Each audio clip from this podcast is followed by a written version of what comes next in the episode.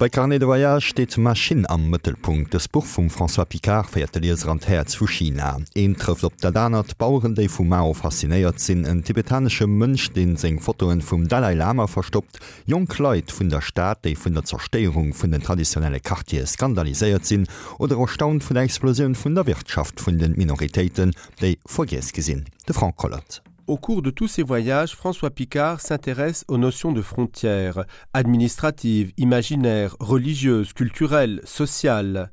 Ce passionné des rencontres du bout du monde ou du bout de la rue aime à observer comment les hommes cohabitent avec leurs différences. Né en dix-neuf cent soixante-seize, François Picard prend goût au voyage dès neuf ans, quand sa mère lui fait quitter la banlieue parisienne pour le Texas. Il y vit deux ans, avant de franchir à nouveau l'océan et de s'installer six années durant au Cameroun. Pendant ses études, il est licencié en économie à Paris un, Panthéon-Sorbonne, diplômé du CELSA en journalisme, admissible à l'École normale supérieure. Il effectue ses premiers voyages au long cours, sac au dos, en arpentant notamment l'Europe de l'Est. En dix-neuf cent quatre-vingt-dix-neuf, avant même d'être diplômé de son école de journalisme, il publie un article dans les pages internationales du Figaro, ayant été un des rares reporters à pénétrer dans l'Irak de Saddam Hussein. Il est l'un des derniers à témoigner de l'impact de l'embargo sur la population civile. Au confort des rédactions parisiennes, il préfère dès lors partir sur les routes du monde et réalise des reportages en Albanie, au Kosovo, en Afrique du Sud, en Grèce, Turquie, à Chypre et en Géorgie. Il collabore avec de nombreux médias, France Culture, Radio France Internationale, La Croix, La Tribune, Courrier Cadre, Radio Suisse Romande, et cetera. En deux mille quatre, il effectue son premier voyage au long cours à vélo. Une traversée de l'Ukraine, de la Russie, du Kazakhstan à l'Ouzbékistan. Un film naît de cette aventure, Odessa Tarkent, un vélo et des hommes. En deux mille six, il traverse la Chine à vélo, du Xinjiang à Hong Kong, pendant près de quatre mois et sur plus de cinq mille kilomètres. Son but est d'aller à la rencontre de la Chine dans sa diversité et dans sa complexité. Il réalise le film Caractère chinois et Poussière rouge, qui fait partie de la sélection des Galeries nationales du Grand Palais, qu'il présente à travers le Québec quelques années plus tard. Il publie ensuite Machine, Route de la soie, Tibet, Hong Kong à vélo, qui est préfacé par Sylvain Tesson, édité par les Artisans voyageurs. En deux mille sept, François Picard enfourche à nouveau son vélo pour traverser le Pakistan, l'Inde et le Bangladesh. En deux mille dix, il sort le film de cette expédition en compagnie des Indes.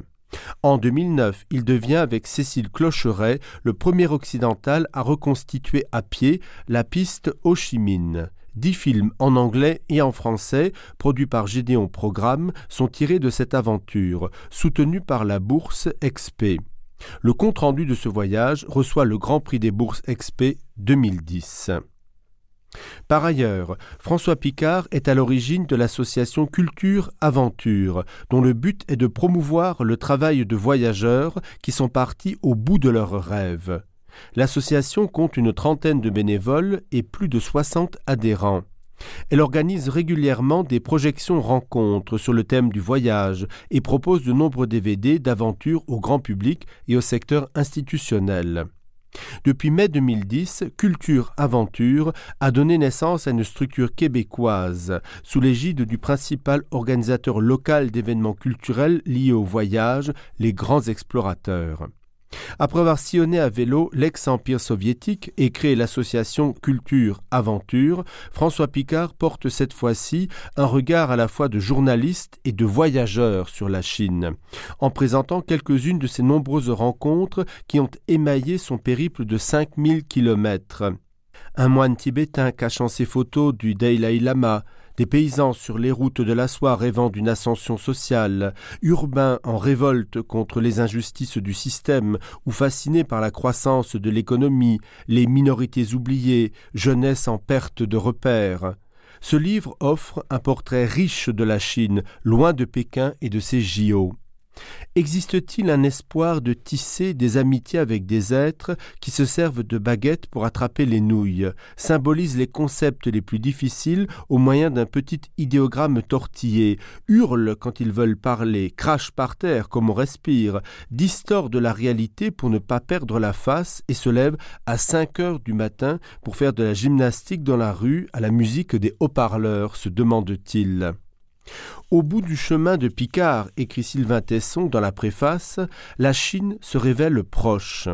Son mystère s'est dissipé, dissous dans l'expérience de la route. Malgré quelques heurts qui sont les fruits de tout voyage, elle n'est pas un adversaire et n'est même pas non plus un rébus. Il fallait la parcourir à petite vitesse. Planter la béquille de la bicyclette sur son sol, frapper à la porte des maisons pour demander le gîte. La lenteur est un bain révélateur.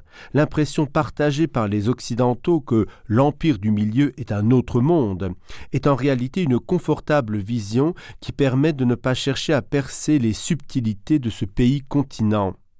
Un hommage que la paresse intellectuelle rend à la prétendue imperméabilité des cultures. Picard écrit dans une belle langue, châtié, drôle, tenu, et la chose est si rare dans le paysage des récits d'aventure que le sien vaut le voyage. Machine vum François Picard aus enger acht Weltrees an engem Landkontinent China, die jiddreenerem entdecke kann. Carnet de Voyage gouf präsentéiert vum Franck Colotte.